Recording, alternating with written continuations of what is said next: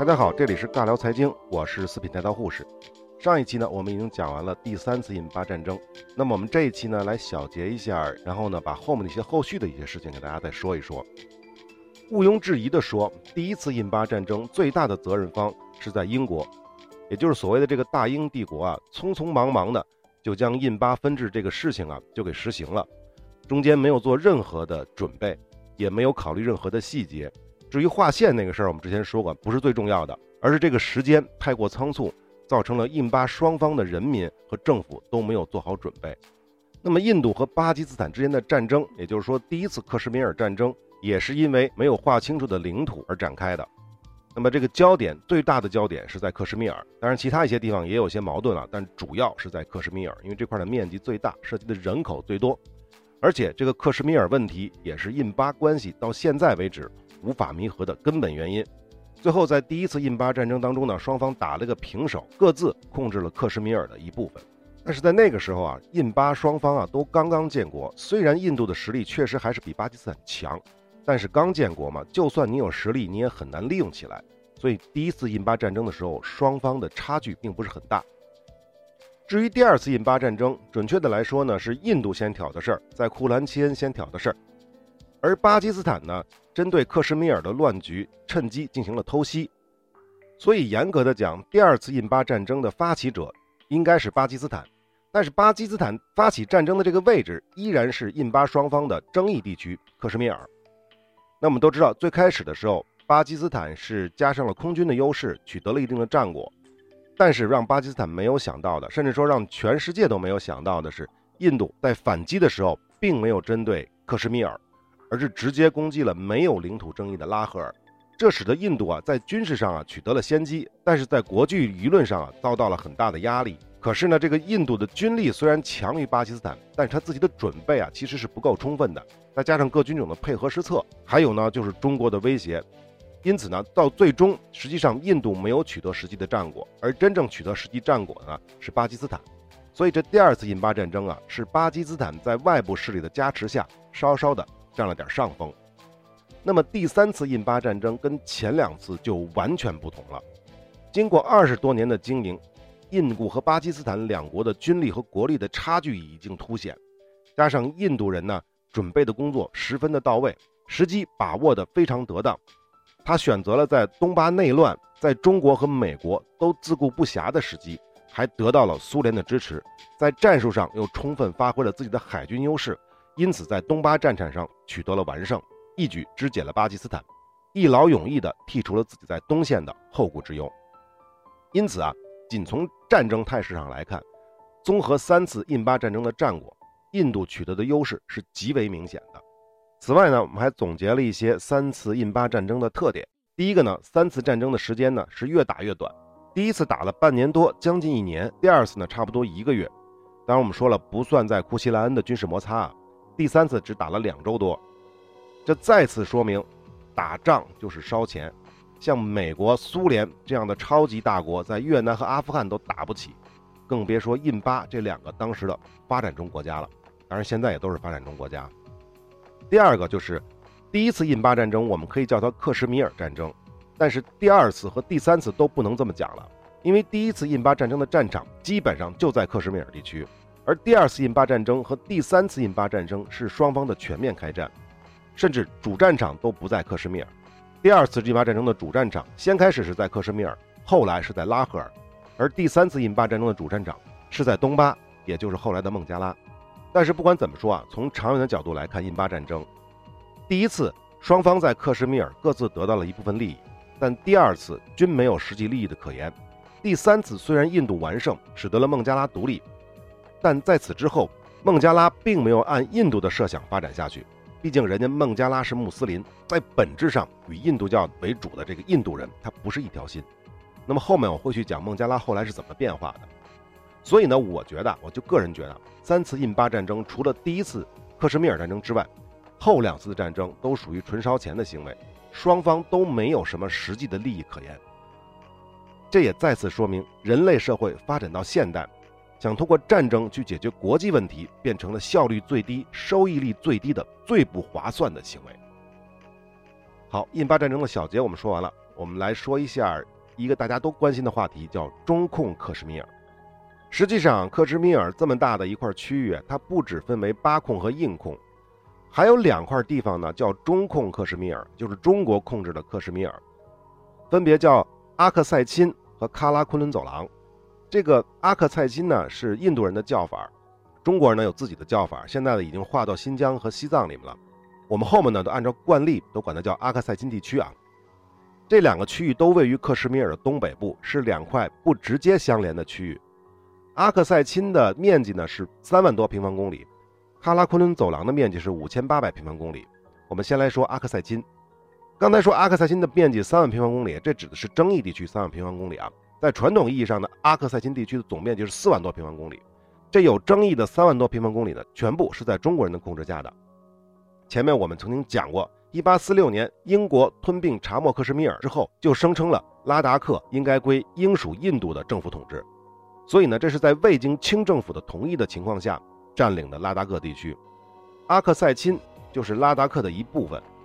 一八六五年，英国人派遣印度的测量员约翰逊潜入了新疆南疆地区，从拉达克进入阿克塞钦，最后到达新疆的和田。通过勘察绘制地图，把阿克塞钦视为无主之地，同时呢，把阿克塞钦、漠河谷以及喀拉昆仑山以北广大地区。都划入了附属英国的印度克什米尔的版图，把中国和印度的分界线画在了昆仑山的一侧，即所谓的约翰逊线。这条约翰逊线，英国政府从未知会过清政府。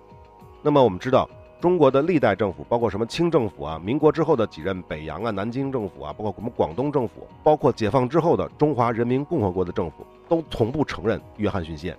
不仅如此啊，因为这两个区域实际上都属于无人区，人非常的少。实际上，英国和后来的印度政府的势力从未进入过该地区，也从未在该地区行使过行政权力或者建立行政机构。直到1956年，印度派出军队跑到这个地区来巡逻，结果呢被解放军逮捕并驱逐。五十年代末，中国在阿克塞钦地区啊修建了新藏公路，引起了尼赫鲁的不满。印度呢就拿出了所谓的约翰逊线。向中国的阿克塞钦提出了领土要求，当然是遭到了中方的断然拒绝。到了1962年，中国和印度打了一场战争。我们都知道，我们似乎知道都是藏南地区。我们之前讲这个中印战争的时候，主要讲的也是藏南地区。但是实际上，中印双方的是有三块地方是有争议的。我们一般称为东段、中段和西段。这个藏南地区呢，就是东段，地理位置上是靠东的。另外靠西呢，还有一个叫中段和西段，而西段指的就是阿克塞钦。哎，这三块有争议的领土当中呢，只有这西段的阿克塞钦是在中国的占领之下的。另外的东段和西段，由于地理位置的问题，虽然中国军队狠狠地教训了印度军队，但最后还是撤出去了。现在这两块地方依然是由印度人在占领。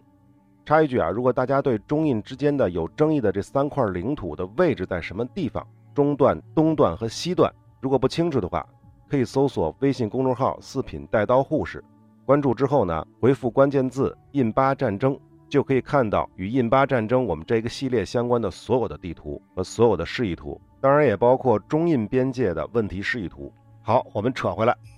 阿克塞钦作为中国的领土这件事呢，在世界上都是得到公认的，只有印度在这个问题上依然在纠缠，而中国政府一贯表示，位于中印边境西段的阿克塞钦地区就不存在领土争议。因为阿克塞钦这个地区自古就是中国领土，甚至严格意义上的讲，我们之前说过的啊，整个拉达克地区，中国也从来没有承认过是印度的领土。整个拉达克地区，我们先不说啊，为什么说全世界都承认阿克塞钦是中国领土呢？因为阿克塞钦这个词本身就是突厥语，它的意思就是中国的白石滩。突厥语称中国为秦，C H I N，阿克塞钦的钦就是这个词。要知道，现代的土耳其语中。还是称中国为秦，而不是唐或者宋或者 China 什么之类的都不是。目前阿克塞钦大部分是划归新疆的，另一小部分是属于西藏。这一区域也是在路上直接联系新疆和西藏的重要通路所在。元朝的蒙古大军和清朝前期准噶尔敖察里夫的旅行都是从阿克塞钦地区进入西藏的，其战略意义对于中国而言是非常非常重要的。但是呢，阿克塞钦西南侧。喀拉昆仑山主脉仍然在印度的控制之下。印度最前方的哨所离新藏公路不到三十公里，印度边防军是可以通过重炮覆盖新藏公路的运输线的。我们知道，后来中印关系开始缓和了。一九九三年和一九九六年，中印两国签署协议，表示尊重实际的控制线。所以，这个阿克塞钦地区呢，暂时也就是这个样子。另外一个中控克什米尔地区叫做喀拉昆仑走廊，喀拉昆仑走廊主要是包括了沙克斯干谷地，是古丝绸之路的必经之地。这一个区域平均海拔超过了五千五百米，是属于不适合人类居住的高寒地区。这个地方拥有八千米以上的高峰四座，七千五百米以上的高峰十五座，其中就有世界上第二高峰乔格里峰，八千六百一十一米。我们知道乔格里峰啊，虽然没有珠穆朗玛峰那么高，八千八百四十八米嘛，但是它的相对高度是要高于珠穆朗玛峰的，也就是说它的攀登难度实际上是高于世界第一高峰的。那喀拉昆仑走廊的南面呢，是与印控克什米尔隔着一个叫西亚琴冰川的。这个呢是更是一个无人所在了，也没法待人，所以这个地方是个空白区域。当然呢，也有一些资料说呢，这个冰川现在是在印度人的控制下的，属于印控克什米尔，但是根本也不重要了，完全就是一个无人区。就算你控制，你也没法真正的控制。所以呢，喀拉昆仑走廊的这块领土呢，是与印控克什米尔并不接壤的，而是直接与巴控的克什米尔接壤。在一九六二年的中印战争之后。我们知道，巴基斯坦看到了中国对印度的显著的军事优势，便在第二年，一九六三年签署了中巴关于中国新疆和由巴实际控制及防务的各区域相接壤的边界的协定。这个名字好长啊！正式明确了该地区为中国新疆维吾尔自治区所有，标志着巴基斯坦放弃了对此区域的领土要求。当然，三哥肯定是不愿意了，但是也只能打打嘴炮，毕竟连挨都不挨着嘛。而且呢，压根儿也没人理他，甚至当时国内媒体呢也都没有报道，所以大家对这块地区呢都不太熟悉。目前，喀拉昆仑走廊行政隶属于中国新疆的喀什地区。喀拉昆仑走廊的战略位置也是非常重要的。一旦中印如果发生战争，中国军队是可以绕过阿克塞钦印控的喀拉昆仑山主脉，严密的防守，直逼拉达克的腹地。刚才咱们说过了。阿克塞钦这个位置南边就是喀拉昆仑山的主脉，这个主脉是在印度人手里的，我们是越不过去的，很难越过去，或者说，但是有了喀拉昆仑走廊，我们就可以从这儿绕过去，从巴控克什米尔地区直达拉达克腹地。好，中控克什米尔大概就是这么一个情况，大家也都了解了。那么后面我们就来聊一聊三次印巴战争之后，围绕着印巴及相关的这些国家发生的一些后续的事情。我们先来说孟加拉。前面我们说了，孟加拉的发展并没有像印度想象的那样，因为孟加拉独立之后啊，在政治和经济上确实是完全依附印度的嘛，是人家给你解放的嘛。什么时候出的问题呢？是一九七四年到一九七五年，孟加拉遭受了特大的灾害，粮食以及各种生活必需品不足，物价飞涨。这里吐吐槽啊，孟加拉是在恒河的冲积平原，这个地方水网密布，它有一个特别大的问题。就是特别容易发大水，现在好像关注的比较少了。以前的新闻联播里面老播说孟加拉那地方又发大水了，又怎么怎么着了。那个地方的自然灾害啊，其实是非常多的。好，吐完槽了，我们接着聊。与此同时呢，军队内部的矛盾呢也在与日俱增。我们说的这个军队内部是指孟加拉的军队啊。当时的孟加拉军队是分为两部分的，一部分呢是参加过解放战争的，称为自由战士，另一部分呢。是在解放战争之时属于巴基斯坦那部分的，后来呢被遣返的，无论是属于西巴的还是属于东巴的，但是他们是孟加拉人，这波的军官和士兵，他们称为遣返派，也就是说他们是战败的人嘛。当时的拉赫曼呢搞了一个不太好的规定，是规定的自由战士，也就是参加过解放战争那波人，他们可以增加两年的军龄，可以提前晋升军衔，这就引起了遣返战士的不满意。所以，这种错综复杂的内部矛盾，就为这位拉赫曼同学呀，他的命运埋下了祸根。一九七五年的八月十五日清晨，孟加拉的独立英雄、第一任总统拉赫曼及其家属二十多人被一群年轻军官杀害，只有他的两个女儿当时在德国而得以幸免。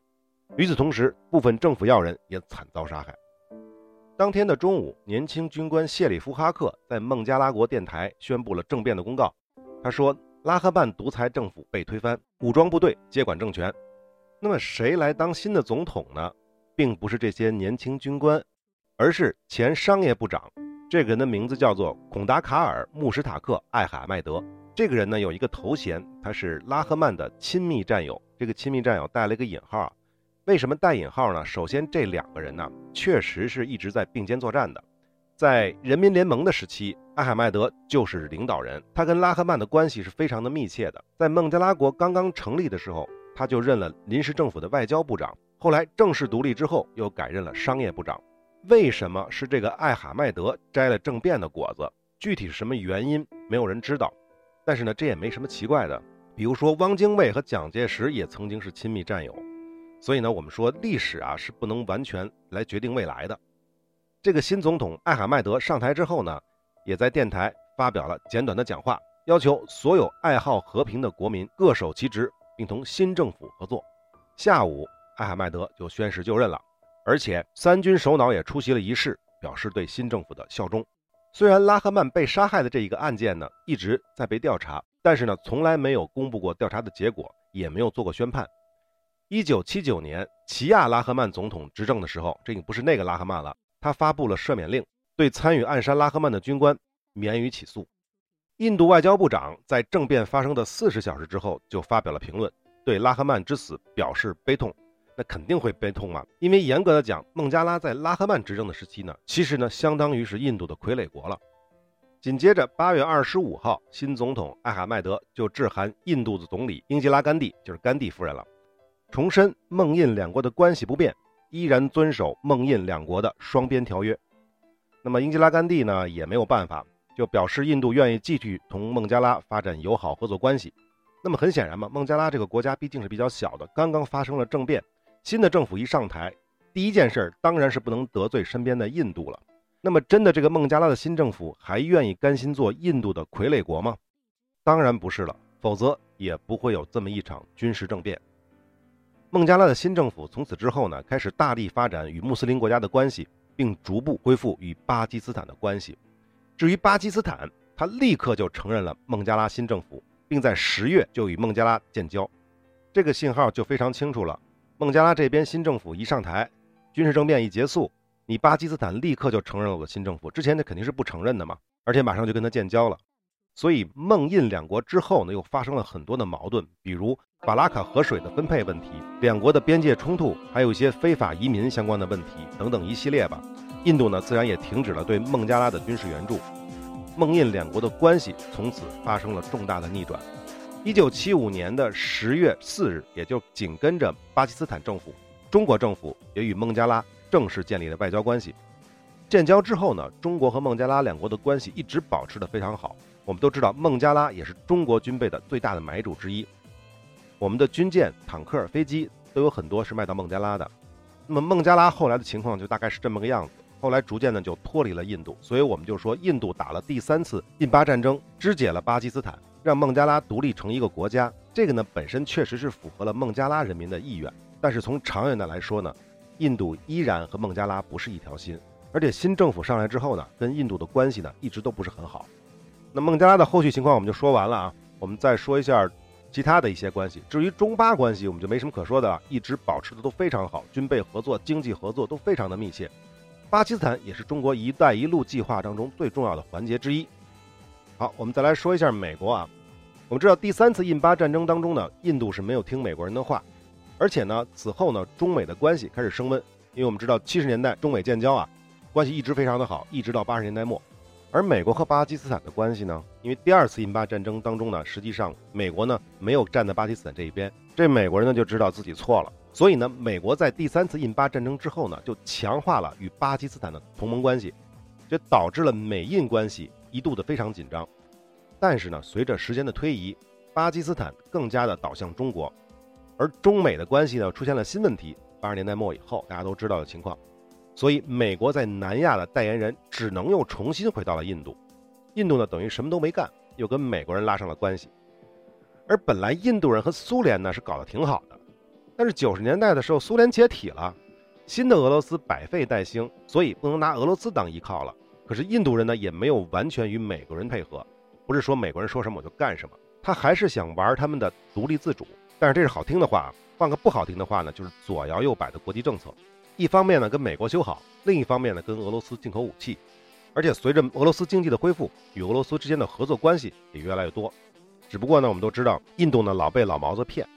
而实际上不止老毛子爱骗印度人啊，法国呀、美国呀，在军备方面都玩过印度。这个没办法，三哥呢人傻钱多，就喜欢被骗，这个没辙。好，再说一下中国和印度的关系。我们知道中国对周边国家并不愿意打仗，所以呢，跟印度的关系呢也希望呢保持缓和，而不是对立，因为中国要发展嘛。所以中印关系是逐渐升温的。到两千年。印度的总统纳拉亚南访问了中华人民共和国，标志着中印两国的外交关系逐步升温。两千零二年，中国总理朱镕基回访了印度，当然主要讨论的是经济话题。二零零三年六月，印度的总理巴杰帕伊对中国进行了里程碑式的访问，其后中印关系得到了显著提升。也是在那个时候，中国正式承认了印度对西金的主权。此后，中印之间在政治、外交、经济贸易及文化领域一直在做一些积极的沟通和合作。虽然呢，时而也会出现类似于2017年洞朗对峙事件这样的小插曲，但呢，我们在中印战争的时候其实说过，那件事情的大概率是当时的印度政府为了缓解内部矛盾而故意制造的外部摩擦，目的是为了转移国内民众的焦点。总的来说，从长久的来看，虽然中印之间的领土问题依然存在，但双方在建国之后都经历过几次战争，所以我们都明白，发展经济、人民安居乐业才是最重要的。战争只会劳民伤财，总的来说它是得不偿失的。因此呢，中印关系肯定会向着友好、合作、贸易的方向发展，而且会越来越好。至于领土问题嘛，正如邓小平同志说的：“搁置争议，共同发展。”那些因为我们当代人不够聪明而暂时无法解决的争议问题，完全可以选择别着急去解决，而是留给更加睿智的后代们去完成。好，最后来说一下印巴两个重要的国家。到目前为止啊，印巴的国力对比啊，依然是差距很大的。印度呢，面积有两百九十八万平方公里，差不多三百万平方公里，人口十三亿，GDP 呢，国内生产总值呢是二点六万亿美元。而对比巴基斯坦，面积只有八十八万平方公里，人口只有两亿，GDP 呢也只有三千多亿美元。补充一下，巴基斯坦是穆斯林，这我们都知道，它百分之七十是逊尼派，百分之二十的二十五是什叶派。总的来说呢，就是说，印度是巴基斯坦面积的三到四倍，人口是六到七倍，GDP 是八到九倍，所以无论从哪个方面去看，印度都是完全碾压巴基斯坦的。我们再看一下军力对比，从预算的角度来说，印度的国防预算比巴基斯坦差不太多，占比例差不太多啊，各自都占 GDP 的百分之二到百分之三，也就是说，印度的国防开支是巴基斯坦的八到九倍。我们来看一下海军的情况，印度的海军是亚洲。国家当中唯一的一个拥有过两艘真正意义上航空母舰的国家，但是呢，我们知道老一点的航母维克兰特号、维拉特号都已经退役了，这两艘都是英国的二手货，一艘呢是在九七年退役的，一艘呢是在一零年退役的。现在的印度海军呢只有一艘航母，叫维克拉玛蒂亚号，这个我们都知道讲过的，是从俄罗斯买的二手货，原来呢是零元购，俄罗斯说我不要钱，白送你，但是呢我得给你做改装。这个改装的费用呢，大大超出了预算，多少钱我不记得了，反正非常非常的贵，是比他自己造一艘还要贵的。而且呢，这个时间也一直在拖。到目前为止，维克拉玛蒂亚号有没有形成战斗力，这还是个问题。此外呢，还有一艘国产航母蓝天卫士号正在建造。印度还有五艘驱逐舰、十五艘护卫舰、十九艘潜艇，还有一些其他类型的舰艇，一百多艘吧，一共。它这个海军实力到底强还是不强呢？我们对比一下巴基斯坦的海军啊。巴基斯坦海军是没有航母的，它从中国进口了四艘 F 二十二 P 护卫舰，这个 F 两两呢是出口型号，它的国内对应呢就是零五三 H 三这么一个型号。这个护卫舰呢还是比较先进的。另外呢还有五艘二一型的亚马逊级护卫舰，在巴基斯坦呢称为塔里克级驱逐舰，但实际上就是护卫舰水平，七十年代建造的。英国在九十年代给它做的改装，其中一艘呢已经退役了。补这个退役的这艘是二手的佩里级护卫舰，是二零一零年美国人送给他的。这里也有好多故事，我们就不说了。此外呢，还有九艘老旧的法国造的潜艇，以及其他一些小型的水面舰艇。所以光从这个数量和这个名字，大家都能听得出来，巴基斯坦的海军从各方面都不如印度海军。但是呢，巴基斯坦呢也在积极的发展自己的海军。从中国引进的四艘 F 两两护卫舰中的最后一艘，就是在中方的支持下在卡拉奇制造的。那么也就是说，未来如果他自己想造，他自己也能造。二零一五年，巴政府又批准了从中国采购八艘 S 二零型潜艇，这个潜艇性能很先进，是 AIP 系统的，这个我们具体就不说了。二零一八年，巴基斯坦又跟中国签下了四艘零五四 A 级最新型的护卫舰的合同。此外呢，还从土耳其购买了四艘轻型护卫舰，这些呢暂时都还没有服役。但是即使这些都服役了，暂时来看呢，这巴基斯坦海军呢还是无法与印度海军进行抗衡的。大家说说空军，印度的空军战斗机呢是七百五十八架，其中三代机呢三百四十一架，主要有米格二十九六十六架，幻影两千四十五架，苏三零 MKI 二百三十架。还有即将服役的法国阵风战斗机，但是法国的阵风进来之后的话，是会替代它的二代机的。那么巴基斯坦空军呢，三代机只有一百六十二架，其中呢，JF 十七有八十六架，F 十六有七十六架，其余的都是老式的幻影五、幻影三和歼七，与印度相比也是完全的劣势。但是跟印度相比呢，巴基斯坦有一个优势，就是它装备了预警机有八架，萨博两千有四架，ZDK 零三有四架。而印度方面呢，预警机呢现役的只有三架 A 五零。一般这个预警机作战安排啊，是一架在地面准备，一架在维修，一架呢在空执勤。印度空军如此少的预警机，一旦遇到了意外情况，是无法弥补预警探测的漏洞的。所以呢，它只能维持一个方向的作战需要。而巴基斯坦的八架预警机呢，可以分配给两个作战方向，所以它的这方面占优的。至于什么加油机啊、运输机啊，印度都是占有压倒性优势的。另外呢，就是印巴双方啊都没有轰炸机，轰炸任务呢全部都是由三代机完成的，也就是那种多用途战机来完成的。比如说 JF 十七，就是我们说的枭龙啊，还有像印度那边的苏三零 MKI，都是干这个事儿的。再来看看陆军啊，陆军印度有一百五十万左右的现役力量，两百万左右的预备役。那么另一个查到了一个数据呢，跟这有点出入，是一百二十六点三万人的现役和预备役五十三万人。这个数据也差不了太多，总之一百多万现役嘛。印度的陆军呢是在南亚地区服役人数最多的，这些部队大部分集中在印度的北部，随时应对克什米尔地区的情况。在装甲力量上，印度在装甲力量上从数量上说已经超过了欧洲国家的总和。注意了啊，是超过整个欧洲国家的总和，但是这个欧洲国家是不包括俄罗斯的。这从另一个角度也说明现在欧洲有多么的不重视国防。欧洲基本上都把这个钱都花在国计民生上了，花在给大家福利上了，在军备上基本上没怎么做。另一方面，他也是靠着美国嘛，所以现在美国人也不愿意嘛。所以说你欧洲人这么点军费全都我掏，那不行。所以特朗普在这件事情上跟欧洲的很多国家是有矛盾的。这个不是这个话题啊，我们就略过不说了啊。那么印度的陆军呢，有两千多辆呢是 T 七二型的，有一千多辆呢是 T 九零型的，T 九零就是 T 七二的改型啊。总共差不多三千多辆，还有两千多辆装甲车，牵引火炮呢四千多门，自行火炮呢一百八十门。而巴基斯坦陆军呢是六十二万人的现役，预备役呢是五十一万，准军事部队二十四万。这个准军事部队实际上就相当于地方武装民兵那种性质，相当于我们最开始说的那种克什米尔解放军，就那波人。巴基斯坦的坦克的主力装备是中国生产的，这是中国给他量身定做的，叫哈利德坦克，目前装备有五百多辆。此外呢，还有三百多辆 T 八零 UD 主战坦克，还有两百多辆 T 八五，还有二百五十辆六九式坦克，中国产的，一千五百辆左右的五九式坦克，中国产的，八百五十辆装甲车，牵引火炮一千五百九十门，自行火炮二百四十门。但是呢，以上这些数据都不重要了，因为一九四七年印度进行了核试验，一九九八年巴基斯坦也进行了核试验。那么在核载具方面，印度拥有射程五千公里的烈火五，而巴基斯坦也拥有射程超过一千三百公里的哈特夫五型导弹。这两种载具都可以装载核弹头。目前保守的估计，巴基斯坦和印度各拥有核弹头一百到两百枚。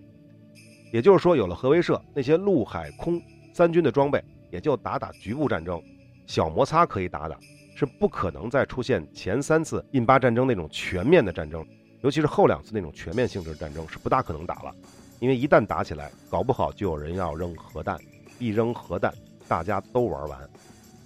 所以大家明白了吧？到现在为止，为什么印巴一直没有再爆发第四次战争？一个重要的原因，除了打仗花钱啊这个事儿我们刚才说过了之外，就是这个核武器的问题。有了核武器，就有了核威慑，有了核威慑，想打大仗几乎就不可能了。全世界都是这样，你印巴也是一样的。那五倍问题就说完了啊，那我们就知道了，印巴双方无论是人口、GDP、军事装备，印度都是占绝对优势的。但是呢因为有了核武器，一下就拉平了。那为了解决克什米尔问题呢，印巴两国领导人和部长级的官员曾经举行过多次的会谈，但是一直都没有能达成协议。克什米尔已经超越了单纯的地理概念，成为印度和巴基斯坦之间一个难以打开的结。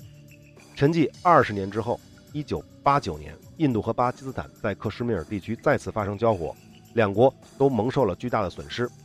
此后的数年中，印巴两国在克什米尔停火线两侧集结兵力，虽然没有再次引发大规模的军事冲突，但是呢，零星的小的交火和冲突都是有发生的。截止二零零三年。共有六点八万人在这场化整为零的战争中死于非命。这个六点八万人这个数据也没有说是部队还是加上老百姓。如果是指部队的话，应该不会是部队啊。如果是指部队的话，那他比第一次、第二次、第三次印巴战争加起来死的部队的人都要多。所以最大可能性，这六点八万人指的是部队加老百姓。二零零三年十月二十三日，巴基斯坦总理贾麦利宣布。巴军队将从穆斯林重要的节日开斋节开始，在克什米尔印巴实际控制线的巴方一侧实现单方面停火。二十四日，印度对这一建议表示欢迎，并于二十五日做出了积极的回应。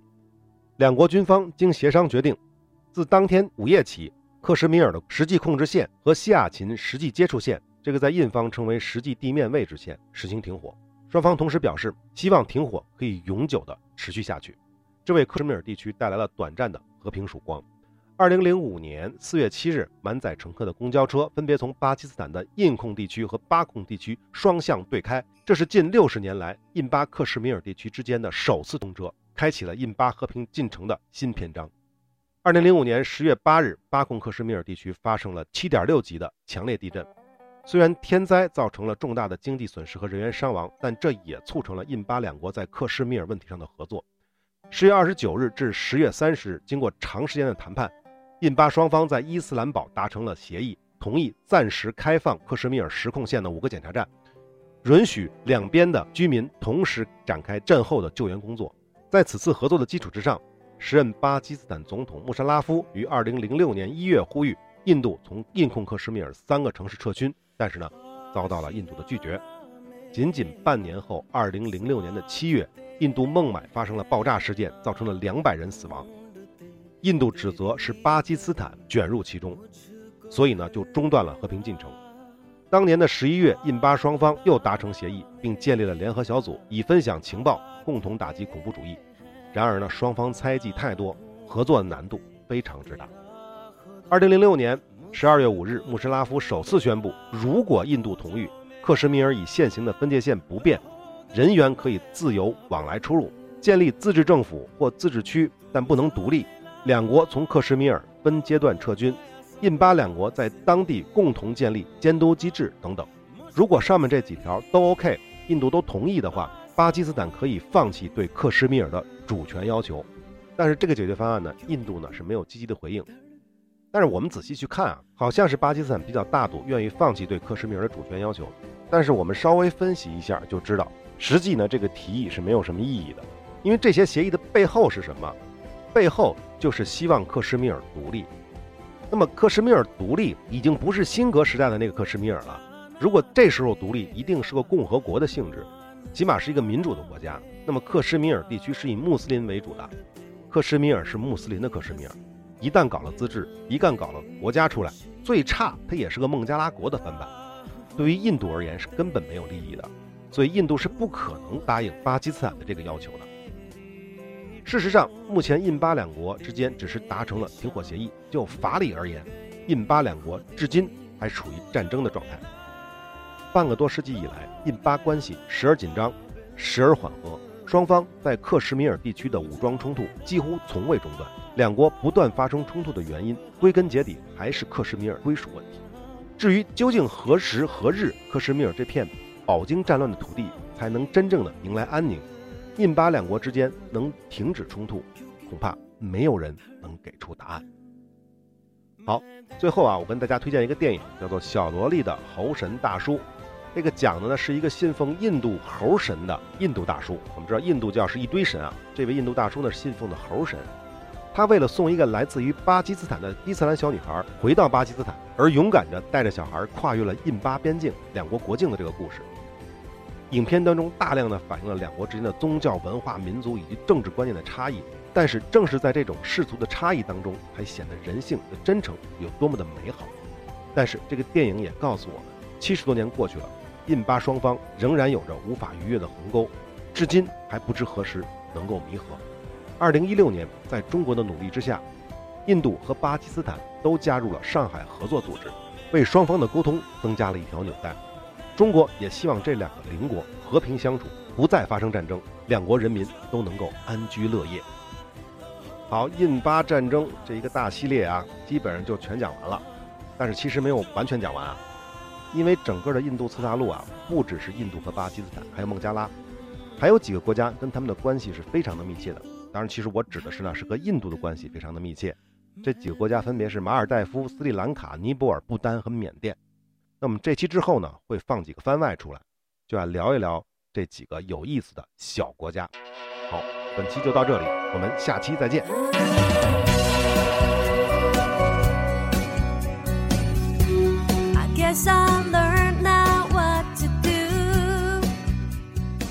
如果您是新用户，想收听以往的完整内容，因为我们有很多内容是在各平台上被下架了，被无缘无故的下架了。想收听那些完整内容的话，请到微信公众号搜索“四品带刀护士”，